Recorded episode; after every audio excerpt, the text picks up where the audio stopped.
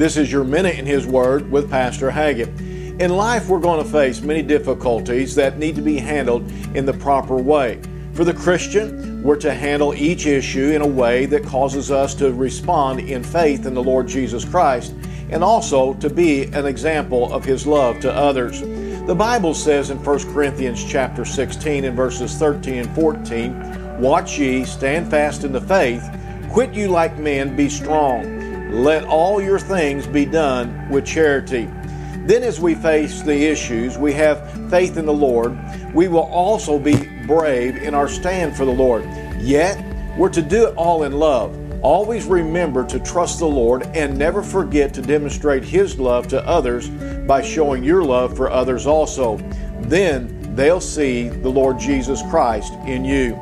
This has been your Minute in His Word. And if you don't have a church home, come pay us a visit here at Calvary Baptist Church in Marshall.